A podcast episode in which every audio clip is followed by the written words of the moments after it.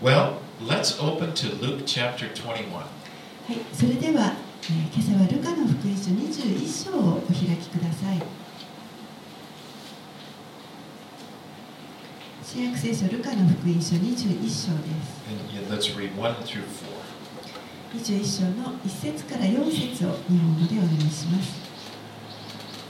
イエスは目を上げて金持ちたちが献金箱に献金を投げ入れているのを見ておられた。そしてある貧しいヤマメがそこにレプタ銅貨を2枚投げ入れるのを見てこう言われた。誠にあなた方に言います。この貧しいヤモメは誰よりも多くを投げ入れました。あの人たちは皆有り余る中から献金として投げ入れたのにこの人は乏しい中から持っていた生きる手立ての全てを投げ入れたのですから Now, there was an em- area in the temple grounds that was the referred to as the temple treasury. And in this particular area, they had like uh, uh, uh, these boxes, trumpet shaped collection boxes set up. えこの神殿のあの外の庭のところにですね神殿のもう宝庫といいますかあのそうテンプルトレジャリーと呼ばれているようなあの一帯がありましたでそこには献金箱がこのトランペットの形をした箱が13個置いてあって And then each box had a this is the offering for this particular need, and this is particular for this particular need. そしてそれぞれにあのこれは何のための必要のためにというこうそのそれ用の特別なあの必要がその箱にそれぞれ書かれたということ It was in the area of the temple grounds where Jesus was with his disciples and talking with his disciples, and he notices a, a poor widow who is putting an offering into one of these offering boxes. そのようなこの献金箱が置いてある庭の一部のところに、まあ、イエスと弟子たちがいてそして、えーこのヤモメが一人のヤモメが、えーその献金箱の一つの中にどうかを投げ入れている姿を見ました。彼女は2枚のネプタドーカを投げ入れたと。一番小さな金額の効果ということになります。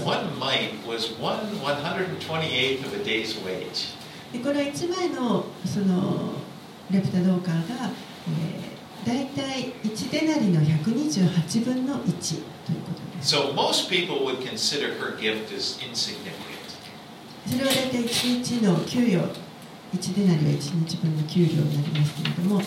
ですから彼女が投げ入れた献金というのはもう多くの人にとってはそんな大したことではない取るに足りないものだったと But not Jesus. でもイエスにとってはそうではありませんでした He said that he told his disciple that she was putting in more than the rich people were putting in because she was giving out of her poverty. イエスはこの女性はえー他の金持ちたちが投げ入れたよりも誰よりも多くを投げ入れたと言われましたそれは彼女がその貧しい中から全てを捧げたからです God looks at things differently than we do. 神は私たちが見るのとは異なる視点からご覧になられ And ま he, す he looks beyond the amount that we give and he, and he sees that our, our heart attitude in giving. 私たちが捧げるその金額以上その背後にある私たちの心や態度捧げるという態度それをご覧になります Paul writes in 2 Corinthians chapter 9 verses 6 through 8. パウロは、えーこの与えるということに関して コリント人への第2コリント人への手紙の9章6節から8節でこのように言っています He's talking about giving. 彼はこの与える捧げるということに関して And he, he says, The point is this whoever sows sparingly will also reap sparingly, and whoever sows bountifully will also reap bountifully. Each one must give, us, give as he has decided in his heart, not reluctantly or under compulsion. For God loves a cheerful giver. And God is able to make all grace abound to you, so that having all sufficiency in all things at all times, you may abound in every good work. 第2コリント人への手紙の9章の6節から8節私が伝えたいことはこうですわずかだけまくものはわずかだけ借り入れ豊かにまくものは豊かに借り入れます一人一人嫌々ながらでなく強いられて強いられてでもなく心で決めた通りにしなさい。神は喜んで与える人を愛してくださるのです。神はあなた方にあらゆる恵みをあふれるばかりに与えることがおできになります。あなた方がいつもすべてのことに満ち足りてすべての良い技にあふれるようになるためです。Now, here at our church, we don't have an offering as, as part of the service where we, you know, something many times we pass around a collection plate. Instead, what we do is we have a, an offering box there. えーこの教会ではですねあの他のよその教会でよくあるように礼拝中に献金箱を回すということはしておりません、えー後ろにあの献金箱をいつも置いております And that's not because we don't think that giving is important, an important part of our worship, because it is. それは決してこの献金ということがそんな大事ではない礼拝の一部ではないと思っているからということでは決してありません大事な礼拝の一部です But it's that giving is something that should primarily be it's between a person and God. けれどもこの捧げるということ与えるという行為というのはこれはえーその人と神との間の、えー第一にまずそのその人と神との間で行われるものであるべきというふうに私たちは考えています。and God sees our giving as He saw this widow giving her uh, her offering. そして神はこのやもめのあの捧げるものを見ておられたように私たちのその捧げる心も見てて And, and we give in order to give unto the Lord. ですから私たちは神にこの献金を捧げるわけです Okay, let's move on. Let's go five through nine. では、えー5節から9節をお読みしますさて宮が美しい石や奉納物で飾られていると何人かが話していたのでイエスは言われたあなた方が見ているこれらのものですがどの石も崩されずに他の石の上に残ることのない日がやってきます。そこで彼らはイエスに尋ねた。先生それではいつそのようなことが起こるのですか？それが起こる時の印はどのようなものですか？イエスは言われた。惑わされないように気をつけなさい。私の名を名乗る者が大勢現れて私こそそのものだとか時は近づいたとか言います。そんな人たちの後についていってはいけません戦争や暴動のことを聞いても恐れてはいけませんまずそれらのことが必ず起こりますが終わりはすぐには来ないからです Now, this temple was a, a really magnificent building, impressive building. この神殿は非常にこの目を見張るような壮大な建物でした Now, it was called Herod's temple. ヘロデの神殿とも呼ばれていました Now, originally, this temple was built back during the time of Zerubbabel. Remember back when, the, when they, when Nehemiah and, and Ezra, or Ezra came, when they came back into the land. もともとこのあのその当時建っていた神殿というのは、えーゼルバベルの時代に建てられたものですネヘミヤとかエズラとか、えー彼らがこのバビロンから戻ってきてそして建てた But Herod pretty much rebuilt it. He made, he made it bigger. He made the whole Temple Mount increase the size of it and then made this, you know, he just basically rebuilt it, the same temple, but he, he reformed it and made it huge and really impressive. でそのもともとあった神殿をヘロデ王が、えー再築し直しましたでもあの本当に非常に大きなあの敷地も広げてですね建物も大きくあの非常に豪華なものを建て建て直しました And it had large stones. It was made of large stones. またとても大きな石をいくつも使って建てています And these huge pillars. また高いあの柱も立っていました And on top of the temple was a cornice, you know, kind of a decoration that went along the top. And that was all made of gold. そしてこの神殿の,あの一番上のところにはこの飾りのようなあのものがついてるつけてあったんですけれどもそれは全て金でできていました。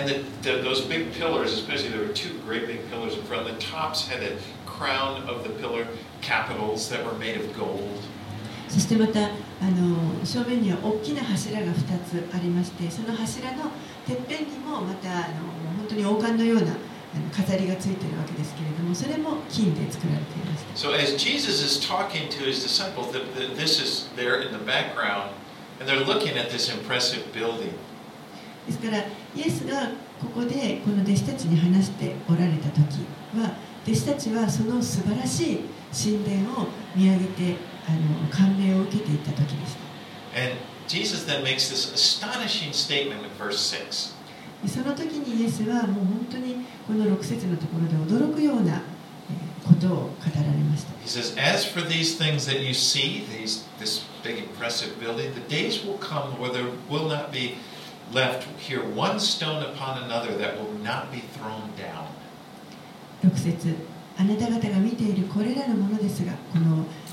本当に、えー目を見張るような神殿ですねこれらのものですがどの石も崩されずに他の石の上に残ることのない日がやってきます It had taken 46 years to build the temple. この神殿を建てるのに46年かかっていました Some of these stones that were used were over 100 tons. でいくつかの石はもう 100, 100トン以上のあの重さの石を使っていました And so to think that it would be destroyed in this way, it was just like a shocking thought. ですからそのようにあのこの大きな神殿が崩されるということを聞くともう本当にそれはあのとても衝撃的な言葉でした But it was. It was destroyed just as Jesus predicted it would be. けれども実際イエスがあの予言された通りのことが通りにこの神殿が崩されるということが起こりました In 70 AD, the Roman general Titus came with an army and he destroyed Jerusalem and the temple. 紀元70年に、えーローマの将軍ティトスがエルサレムにやってきてそしてエルサレムを滅ぼしまたこの神殿も滅ぼしました Now, the temple, when it started to burn, the, the, uh, the gold that was covering this cornice and all of the gold in it started melting and it went down in between these huge stones. 神殿が燃えてしまった時に、えーこのてっぺんの金でできていた飾り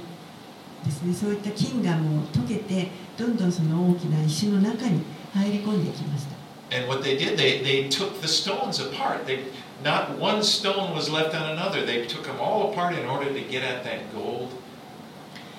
そこでこのローマ兵士たちは、えーその大きな石を全部取り除いて一つもそこに積み残さないもの全て取り除いてその流れてきた金を取りました Exactly as Jesus said. まさにイエスがここで語られたその通りのことが起こ起こ And り in ました verse 7, the disciples ask a question that's, it's important to real, keep this question in mind as we go through this. They, they ask, teachers, teacher, when will these things be, and what will be the sign that when these things are about to take place? 7節で弟子たちがイエスに質問しますけれどもこれはあのとても重要な質問なのでこここを読んでいくときに覚えておく必要がありますけれども先生それではいつそのようなことが起こるのですか？それが起こる時の印はどのようなものですか？It's a two-part question. この質問の中に2つあります You know, the first part of the question that they ask is, when will these things be? 最初の質問はいつそのようなことが起こるのですかという And then the second part, what will be the sign when these things are about to take place? 2つ目はそれが起こる時の印はどのようなものですか Jesus will answer their question about the fate of the temple, but in his answer, he's, he was also going to talk about the fate of the, the world. イエスは彼らの質問にこれから答えるわけですけれどもえーその時にこの神殿の最後結末について語られますけれどもえーそれと同時にそれを答えながら同時にこの世の終わりについても語られます But now the disciples, when they're hearing this, they, they probably equate the destruction of the temple, you know, not one stone left on another. As with the, it's, with, with the end of the age, ここであのイエスの語ることを聞いていた弟子たちはおそらく、えー神殿が、ま、滅ぼされるということそれがつまりこの世の終わりを表すのだというふうに受け取っていたと考えられます Now,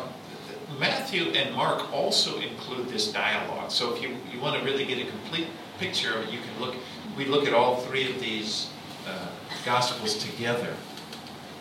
マタイもそしてマルコもこの福音書の中でこの同じ出来事を記録していますのでもう少し詳細をこの3つ合わせるとよく理解できると思います。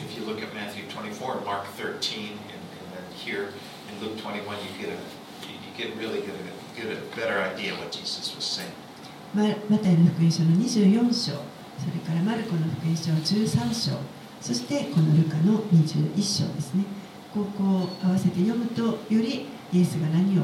あの言っておられるかということが理解の役に立つと思います But two of the signs that Jesus gives are an increase in wars and an increase in the number of false messiahs. That is, people who, who claim to be the Messiah, but they're not. ここでイエスが与えておられる2つの印があります一つは、えー戦争があの増えるということですね。争いが増える。そしてもう一つは自分がメシアだと宣言するものが増えるということです。メシアではないのにメシアだという者たちが増えてくるということです。And he says, For these things must first take place, but the end will not be all not be at once. でまずそれらのことが必ず起こりますが終わりはすぐには来ないからです All right, let's read on verses 10節から19節をお願いします。それからイエスは彼らに言われた。民族は民族に国は国に敵対して立ち上がり大きな地震があり方々に飢饉や疫病が起こり恐ろしい光景や天からの大きな印が現れます。しかしこれらのことすべてが起こる前に人々はあなた方に手をかけて迫害し街道野郎に引き渡し私の名のためにあなた方を王たちや総督たちの前に引き出します。それはあなた方にとって証しをする機会となります。ですからどう弁明するかはあらかじめ考えないと心に決めておきなさい。あなた方に反対するどんな人も対抗したり反論したりできない言葉と知恵を私が与えるからです。あなた方は両親兄弟親族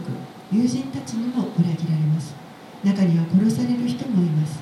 また私の名のために全ての人に憎まれますしかしあなた方の髪の毛一本も失われることはありませんあなた方は忍耐することによって自分の命を勝ち取りなさい So when Jesus gives these prophecies, he's, he, we come to, we've come to understand he, he's speaking of things in, in the near future and also in the far future. イエスがこれらのこの予言をあの与えておられる時にですねこれが近い将来のこととそしてまた、えーこれから起こる遠い将来のこと両方を語っておられるということを私たちは理解することができます Now, this was often the case with the prophets in the Old Testament. Their prophecies would often do this, be talking about something in the near future and then the further in the future.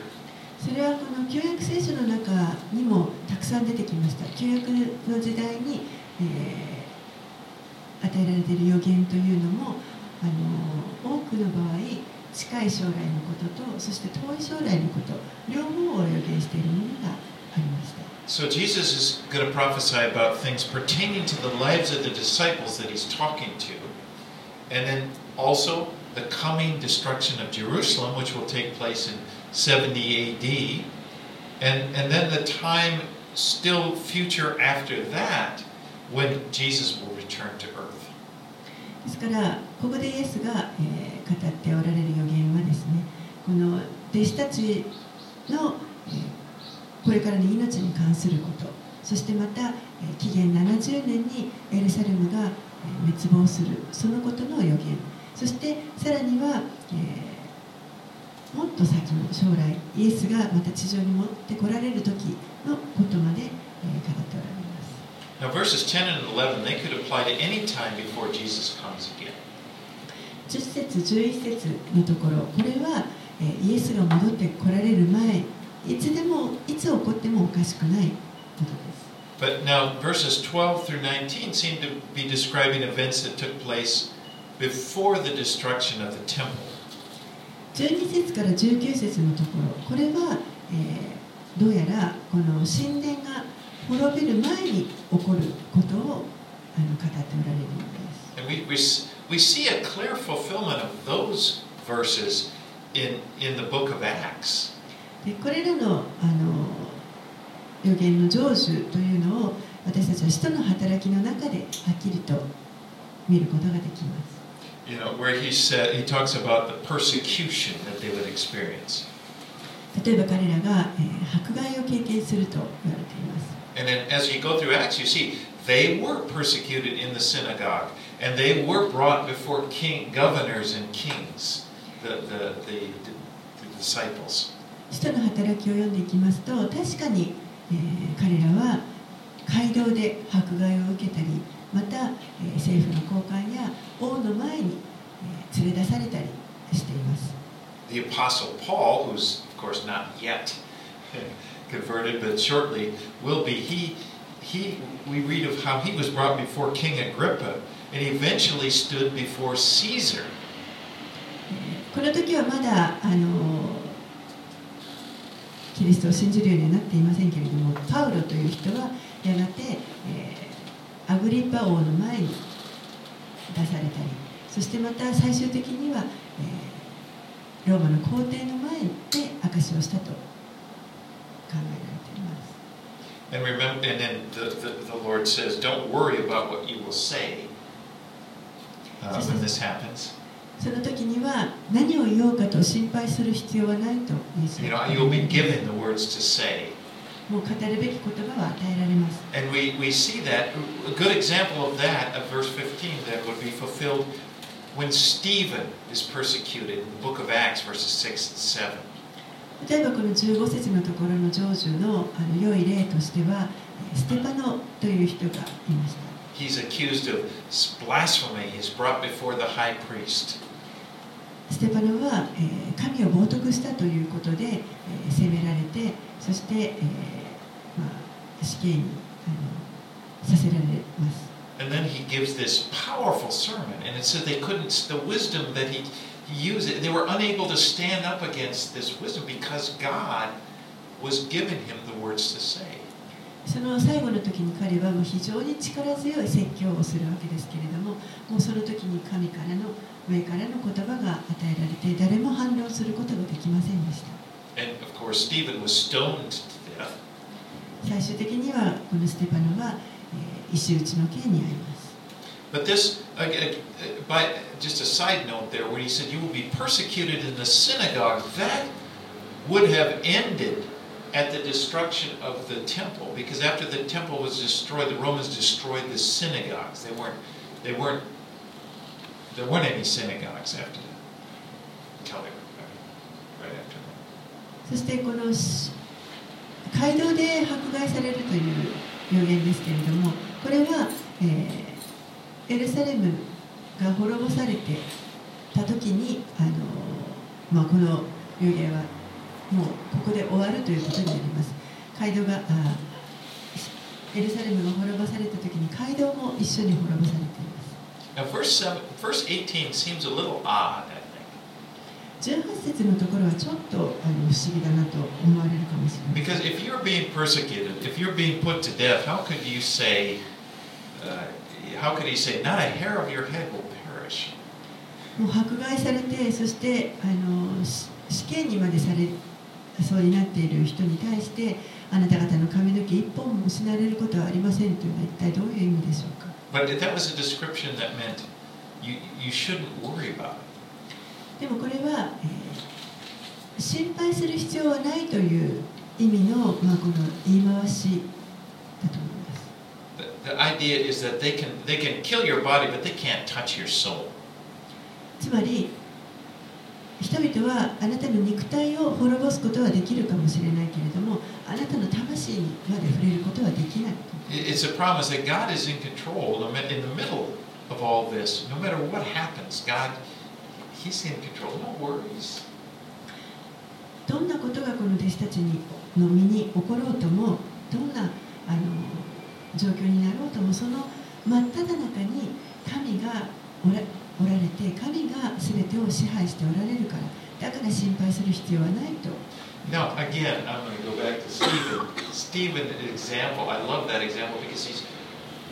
he has these people are wanting to kill him. They're so angry. They're, they're they got stones, and he said he looked up and it was just like he saw the Lord standing there, and he says, "Look, you know, I see the Lord. He's standing these way." And it was like to him, death was just like it wasn't that. It was like a he was going into glory. He wasn't afraid. えまたちょっとステパノの例を思い出しますけれどもステパノはあのこう 周りからも石打ちの刑ということはみんなからみんながこうあの怒りを持った人々が周りにいてこう石を投げて石を当てて殺すというそういう死刑ですけれどもその真っ只中で彼は上を見上げてイエスがイエス様がその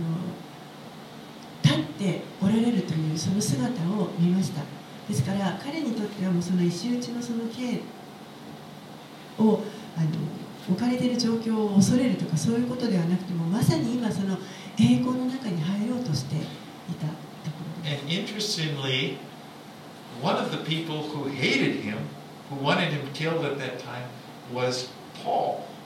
そして興味深いのはそのステパノを殺そうとしていた人々の中の一人がパウロでした。And Paul was really influential. Later, as you know, Paul would become the Apostle Paul. このパウロはえー後に使徒パウロになる人ですけれども And in fact, Paul was stoned. he would be stoned.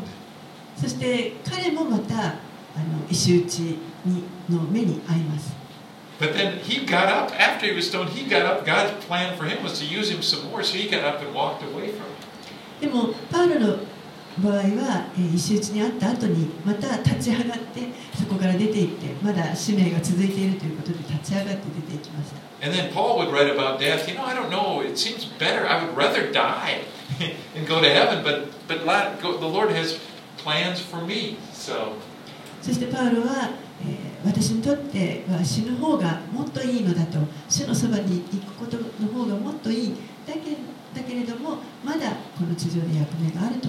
言っていました so you see, when Jesus said, "Not a hair of, your head will perish," it's like, don't. Your life is fine. ですからここでイエスもあのあなた方が滅びるこの地地上で滅びるということを心配する必要はないと Okay, let's move on. Twenty through twenty-four. 20節から24節をお読みしますしかしエルサレムが軍隊に囲まれるのを見たらその時にはその滅亡が近いことを悟りなさい。その時ユダヤにいる人たちは山へ逃げなさい。都の中にいる人たちはそこから出て行きなさい。田舎にいる人たちは都に入ってはいけません。書かれていることが全て成就する。報復の日々だからです。それらの日身重の女たちと血のみ子を持つ女たちは哀れです。この地に大きな苦難がありこのために身怒りが望むからです。人々は剣の刃に倒れ捕虜となってあらゆる国の人々のところに連れて行かれ違法人の時が満ちるまでエルサレムは違法人に踏み荒らされます。Now, these verses describe the destruction of Jerusalem by the Romans in 70 AD. えーこれらの箇所は紀元70年にローマ軍によって、えーエルサレムが滅亡する。そのことを書かれ Now に つ this- いて書かれている That would be about 40 years after Jesus' つまりこの時からイエスが語っておられるこの時から約40年後のに起こる出来 But when the 事 Romans came upon Jerusalem, they, the first they surrounded the city, they laid siege to it, meaning that they wouldn't allow anything to come in. No one came out. They pretty much just starved them out. 最初にこのローマ軍が、えー エルサレムの町にやった時やってきた時にまず彼らはその町の周りを包囲しましたそして、えーその包囲網を築いてもう人が出入りできないようにまた物も何もあの出入りできないようにして、えー中の人々が飢えていくようにしました And then when the people got so weak they couldn't resist, then they would come in and そして人.々その包囲網の中にいる人々がだんだん弱っていってもう反抗できないようなあの状態になって彼らはえー町を攻めて滅ぼしました Now, you know, as they were coming into Jerusalem, toward Jerusalem, many of the people fled into the city. And by the time they were done, a million Jews were killed. えー彼らが、まあ、このエルサレムの町に入っていって滅ぼすわけですけれどもその時にもう100万人以上のユダヤ人たちが殺されました And uh, besides that, there were 97,000 taken captive. そしてさらに9万7千人の人々が捕虜として連れて行かれます It would be one of the worst uh, catastrophes ever to happen to the Jewish people.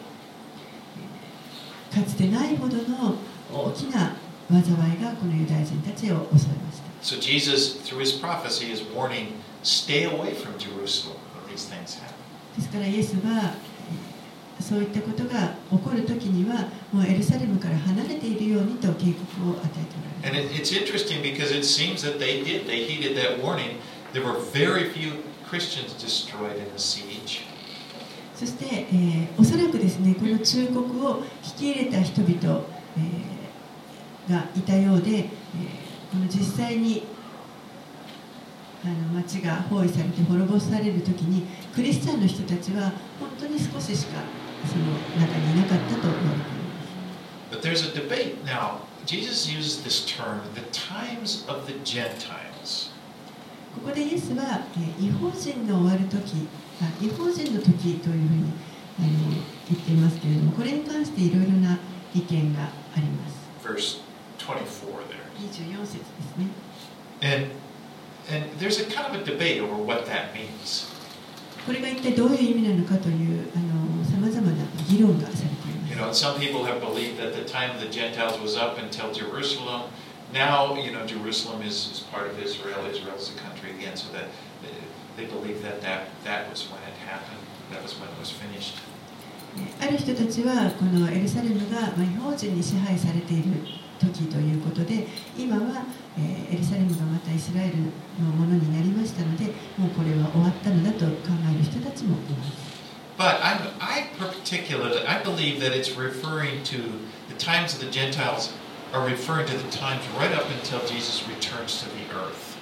でも私自身は個人的にはこの違法人の時というのはイエスが再び戻ってこられてこの地を支配される時までだと思っています Do you remember in the book of Daniel, Nebuchadnezzar, the Babylonian king, he has this dream which Daniel interpreted. ダニエル書を皆さん覚えておられるでしょうか、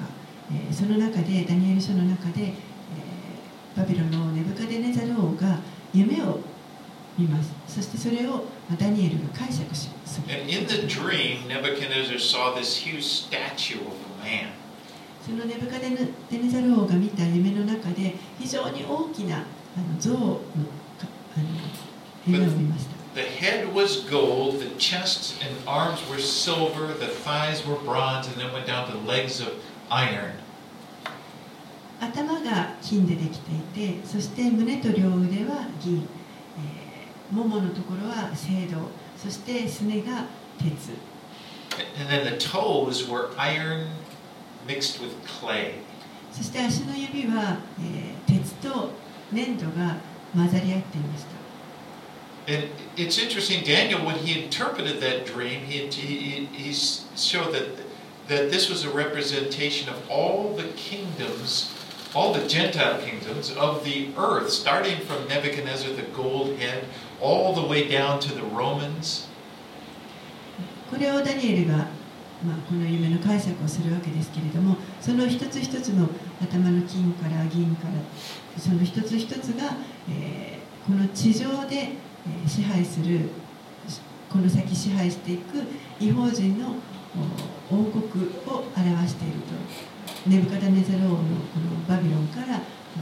ローマに至る And it, it is so interesting to look at that part of the scripture because you can clearly see how that took place そして、えーそれがどのようにあの成就していったかというのは実際私たちは歴史を振り返って見ることができますのでとても興味深いと思います You can see the rise and fall of the major powers of world history. 世界の歴史の中でその本当に大きなあのパートをこの国々が占めていることが You know, the, the, the Babylonians, then the Persians, then the Greeks, and then after that the Romans. バビロン帝国があってそしてペルシャ帝国そしてギリシャさらにはローマが出てきます And all represented by these metals. これらが全てその彼が見た夢の中の像のあの金属に But there's still, you know, as you, again, it started from the head, it's going down, but still the, that has yet to be fulfilled, it seems, the toes. People don't know what are these iron toes that are with part clay, part iron. そしてこの頭からずっとあのそれぞれの国々が出てきて、えー、成就を見てきましたけれどもまだ一つこの足先の10本の指鉄と粘土でできている10本の指がこれが一体何何かということはまだ分かっていません But at the end of his dream, as Nebuchadnezzar saw this dream, he saw this great image and noticed the different things. And then he, he talked, he said, he saw this huge stone come and just smash it. And it, it, everything, this image just became dust. でもそのネブカデネザローが見た夢の一番最後のところでそのいろんな金属でできた像が最終的には一つの大きな石がそれに当たってそして、えー砕かれるというあののを見ました And then I'm just going to read Daniel chapter 2, verse 44. ダニエル書の2章の44節をちょっとお読みした It ます said, in, and in the days of those kings, and again, that's what we were talking about just now, that Nebuchadnezzar's dream and interpretation of it. And in the days of those kings, the God of heaven will set up a kingdom that shall never be destroyed, nor shall the kingdom be left to another people. It shall break in pieces all these kingdoms and bring them to an end, and it shall stand forever. ダニエル書の2章の44節この王たちの時代にこれがその今話していたさまざまなあの国々ですねそして最後10本の指がありますけれどもこの王たちの時代に天の神は一つの国を起こされます。その国は永遠に滅ぼされることがなくその国は他の民に渡されず反対にこれらの国々をことごとく打ち砕いて滅ぼし尽くします。しかしこの国は永遠に続きます。And I believe, I'm sorry, I believe that that's it. That is, well, that rock stone is referring to Jesus, the kingdom of, of, God coming back and rule, ruling the whole earth. I think that's, this whole image is representing the times of the Gentiles, and that's when it's finished. 私はこの時こそがこの違法人が終わる時だと思いますあの一つの大きな石イエスが戻ってこられてそして神の国をこの地上に立ち上げてくださるその時に、えー、全てが滅あの滅ぼ滅びますので、違法人の時が終わる満ちるということだと信じています When Jesus returns and the, the earthly authorities are replaced by his authority. イエスが戻ってこられた時にえー地上の権威というのがこのイエスのあの権威にとって変わることになります Okay, let's read 25 through 28. 25節から28節をお読みしますそれから太陽と月と星に印が現れ地上では海と波が荒れどよめいて諸国の民が不安に陥って苦悩します。人々はこの世界に起ころうとしていることを予測して恐ろしさのあまり気を失います。天の諸々の力が揺り動かされるからです。その時人々は人の子が雲のうちに偉大な力と栄光とともに来るのを見るのです。これらのことが起こり始めたら身を起こし頭を上げなさいあなた方の贖いが近づいているからです Now, this portion of the prophecy talks about the very end of days, just before Jesus returns to from heaven. この箇所の予言というのは、えーイエスが天から戻ってこられるその直前に起こるもう本当に最後の終わりの時代のことです And they're described in, in more detail, actually, in the book of Revelation. If you look chapter 6 through 19, and then it ends there as Jesus returns to earth. えー実際もっとあの詳しい、えー予言が黙示録のところに書かれています黙示録の6章から19章のところに、えーこのイエスが戻ってこられる時に起こるこの終わりの時代のことが書かれています This is often referred to as the, being the Great Tribulation period. この時代というのを、えーよく大観覧時代というふうに呼んでいます Now, as, as I've often mentioned before, I, I don't believe that we will be here on earth during this time. I, I think we'll be taken up in what taken up to be with the Lord and what has been referred to as the rapture. あの何度もこここで私自身語っておりますけれども、えーこの時にですね大観覧の時に、えー私たちはこの地上に、えー地上にはいないというふうに私は信じていますこれが、えーいわゆる敬虚と呼ばれているものです You see that in 1 Thessalonians 4.17. That's probably the biggest verse, the most clearest verse, I should say. 一番はっきりとそのことが書かれているのはおそらくテサロニケの手紙の、えー4章17節のところだと思います。And then after this, the, the, the Great Tribulation period begins. 引き上げられた後私たちが引き上げられた後にこの大観覧が始まる始まりま All right, let's read 29 through 33. す29節から33節をお読みします。それからイエスは人々に例えを話されたイチジクの木やすべての木を見なさい。木の芽が出るとそれを見てすでに夏が近いことがおのずからわかります。同じようにこれらのことが起こるのを見たらあなた方は神の国が近いことを知りなさい。誠にあなた方に言います。すべてのことが起こるまでこの時代が過ぎ去ることは決してありません。天地は消え去ります。しかし私の言葉は決して消え去ることがありません。A fig tree is an example of a tree that buds before summer. イチジクの木というのはこれは夏の前にこの木の芽が出てくる例として挙げられています the idea is that when you see these buds, you know summer is not far away. つまり木の芽が出てくるのを見たらあもう夏が近いんだなということが分かるということです The, the fruit will be coming. そして実がやがてなってきます And so the idea is when you see these signs taking place that Jesus prophesied, you know that the return of the Lord is close. 同じようにこれらのサインをが起こってくるのを見たらば、えー主が戻ってこられる時が近いということを知っておきなさいと The, as he said, the kingdom of God is near. 神の国が近いと言われます Now, in verse 32, he says, Truly I say to you, this generation will not pass away until all this has taken place. 32節は誠にあなた方に言いますすべてのことが起こるまでこの時代が過ぎ去ることは決してありません Now, there's a this this verse brings up so many questions, and then many people have debated. What does he mean? What does it mean by this generation? ここもまたあの多くの質問があ 上がってくるところで議論がなされているんですけれどもこの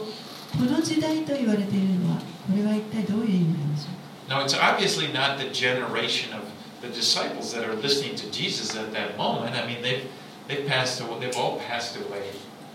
明らかにこれが、えーこの当時イエスの話を聞いていた弟子たちが生きていたその弟子たちの時代ということではないということははっきり分かりますもうすでにあの彼らは、えー亡くなっていきます Now, some people have said, and uh, the, the word generation can also mean race, and this is referring to the Jewish race. ある人たちはこの時代と書かれているジェネレーションという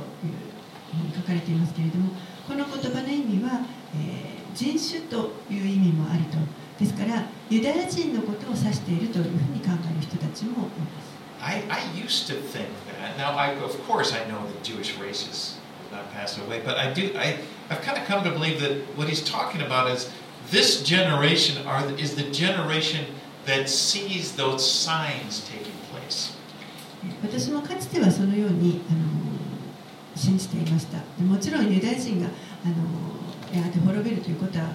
信じていませんけれども でも今はですねえーこのこの時代というのはおそらくこれらの印が起こるのを見ている人々が生きている時代ではないかと考えます You know, in verse 20, when, now when these things begin to take place, meaning that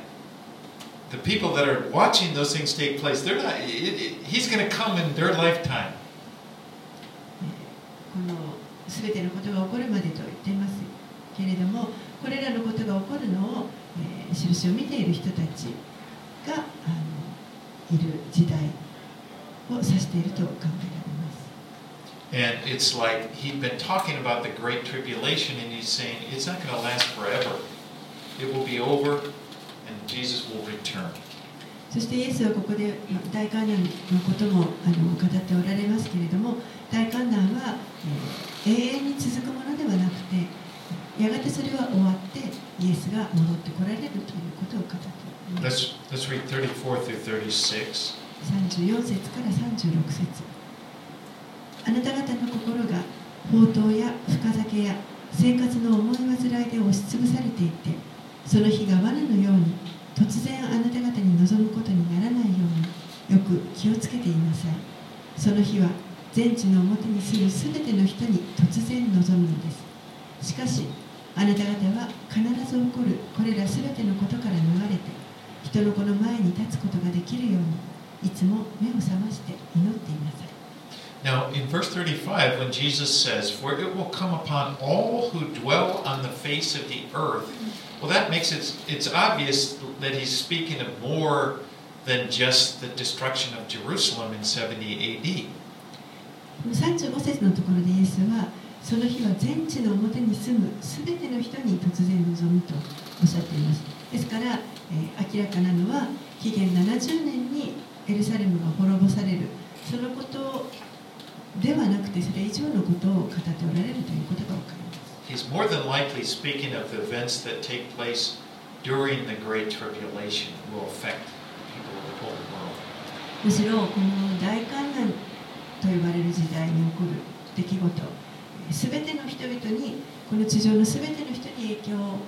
及ぼすえーそういった大観難の時に起こる出来事について語っておられると考えられます But you know, the good news is that no one needs to go through those difficult experiences? でもここに良い知らせがありますそれはえー誰もそのあの困難なところを経験する必要がないということです Because those who put their faith in Jesus Christ will, as he says, escape all these things that are going to take place. They'll be taken up to meet the Lord in the rapture. イエス・キリストに信仰を置く人々は、えーここでイエスが言われているように必ず起こるこれら全てのことから逃れることができますそれは、えーその前に私たちが引き上げられて景挙で引き上げられて主とお会いするということです And I just want to take a moment because I referred to it, and let's just read 1 Thessalonians chapter 4, 16 and 17. ちょっとその景挙のことが書かれてある箇所を見たいと思います第一テサロニケの手紙の4章16節17節です and where Paul is he's writing to the Thessalonians and telling them about what's going to take place. パウロがテサロニケの人々にこれから何が起こるということを、まあ、語っておられる語っている手紙 Because they someone had there was a rumor going around well they, they- you know the Lord's already returned and you know they were, what's going to happen and they were he Paul was trying to clear up end times. もうあのすでにその時にあの噂で、えーイエスが戻って来られたとかあののそういった噂が 流れていましたのでパウロはそれに対して将来何が起こるということをはっきりさせようとしてこの手紙を書いていま And so he says, For the Lord himself will descend from heaven with a cry of, of command, with the voice of an archangel, and with the sound of the trumpet of God, and the dead in Christ will rise first. Then we who are alive, who are left, will be caught up together with them in the clouds to meet the Lord in the air, and so we will always be with the Lord. 第一テサロニキ人への手紙の4章16節17節ですすなわち号令と見つかいの頭の声と神のラッパの響きとともに主ご自身が天から下ってこられます。そしてまずキリストにある死者がよみがえりそれから生き残っている私たちが彼らと一緒に雲に包まれて引き上げられ空中で主と会うのです。こうして私たちはいつまでも主と共にいることになります。ここに引き上げられるという言葉がありますけれども、ここから、えー、この敬虚という言葉が発生しています。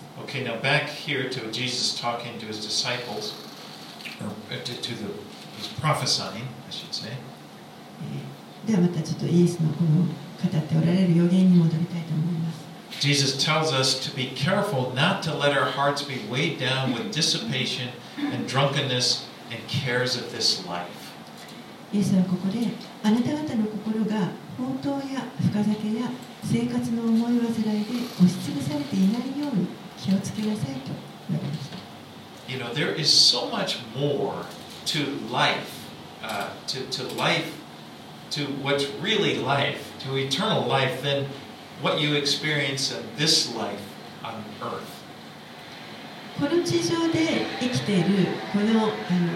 人生よりもその先の永遠のあの人生の方がはるかに多くのものがそこにあります You know, the, the truth is, you are an eternal creation. 真理は皆さんは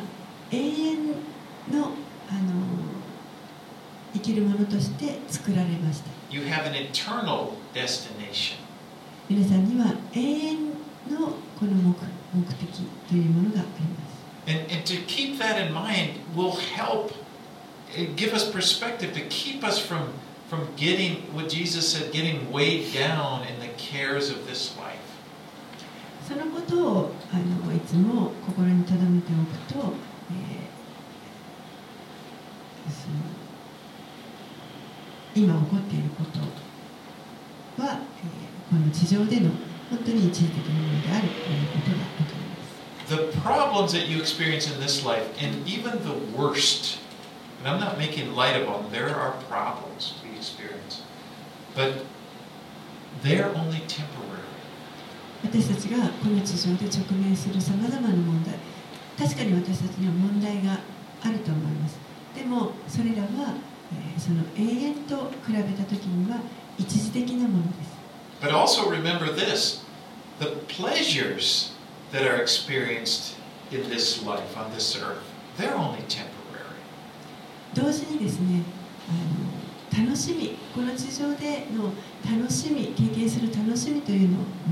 これもまた一時的なものです And so to don't focus your life on, on, on either the worries, like he said, the drunkenness or the you know the cares of life or the, the pleasures of life. ですからこの地上でのさまざまなあのこと先ほどあったように放蕩とか深酒とか思い煩いまたこの世での楽しみもそうです Because it's temporary. そういったものにあのはまりすぎないようにしてください一時的なものです It's going to be over soon. やがてこれらはなくなります But live for the kingdom of God. そうではなくてこの神の国のために生きてください Because that is an eternal kingdom. これは永遠の国だからです Jesus said we can live now. We can, we can, right now, we can be storing up for ourselves treasures in heaven. イエスは言われました今この地上にいる間に私たちは天に宝を積むことができます And we look forward to the kingdom of God coming in all of its fullness. そしてこの神の国が完全な形を持ってこの地上にもたらされる日が来ることを私たちは本当に楽しみにすることができます。That kingdom will be characterized by things like love, peace, and, and again, it's eternal. その神の国というのは本当に愛や平安に満ちていてそして永遠に続くものです No more struggle with evil. もう悪によって苦しめられることはありません It'll have passed away. The kingdom of God will have come. もうそういったものは全て過ぎ去って神の国がそこにもたらされます And right now, that's where our life is. 今も私たちの命というのはそこにあります You know, I was just reading Colossians. I'm sorry, I'm getting off. It, that your- it says, Your life is in heaven. And when Christ, who is your life, appears, you will appear with him in glory. もうあのコロサイの手紙のにありますようにあなたの命はもう天にありますですから今ここにである命というのはキリストにある命ということです Thank you, Mika. I, I go off course, and she doesn't know what I'm going to say, and she does a great job. So I appreciate that. Let's finish up verses 37 38. 37節38節をお読みしますこうしてイエスは昼は宮で教え夜は外に出てオリーブという山で過ごされた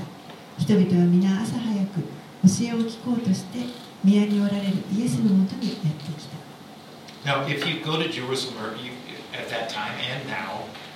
you'll notice the Mount of Olives is, is right next to the temple. Like the temple is, is up here, and then there's the Kidron Valley, and then there's the Mount of Olives. If you're in the Mount of Olives, you just like right there, you're looking at the temple. この、まえーオリーブ山というのはえこの当時も今もそうですけれどもえ神殿があってそしてキドロンの谷というのが間にあってもその向かい側にすぐ隣にオリーブ山があります And Jesus was staying there on, the Mount of Olives, and he would go down into the temple to teach during the day. ですからイエスはこの夜はオリーブ山におられてそして昼は神殿で教えておられる宮で教えておられる But there's a storm brewing.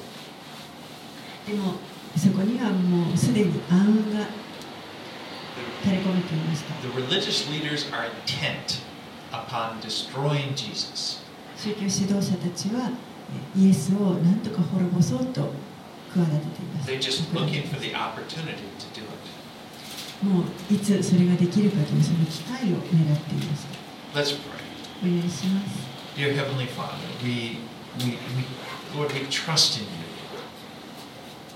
天のお父様私たちはあなたを信頼します Because you are the one thing in our lives that we can always depend upon.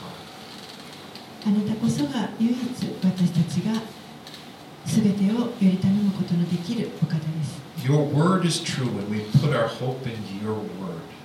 あなたの御言葉は真実であり私たちはそこに希望を置きます Help us, Lord, to stand strong upon your word, not be shaken by anything that happens in the world around us. この世でどんなことが起ころうともそれに振り回されることなくあなたの御言葉に固く立ち続けることができるように助けてください knowing that our lives are in your hands. 私たちの命はあなたの御手にあることを知っています You will take care of us. そしてあなたが私たちをケアしてください And may our lives be testimonies to those around us who don't know you. 私たちの人生があなたをまだ知らない人々にとっての証として用いられていきますように that they would be drawn to Christ. そして人々がイエス様あなたに近寄せられますように.その人たちもまた神の国に入ることができますように.これらのことをすべてイエス様の名前を通してお祈りします。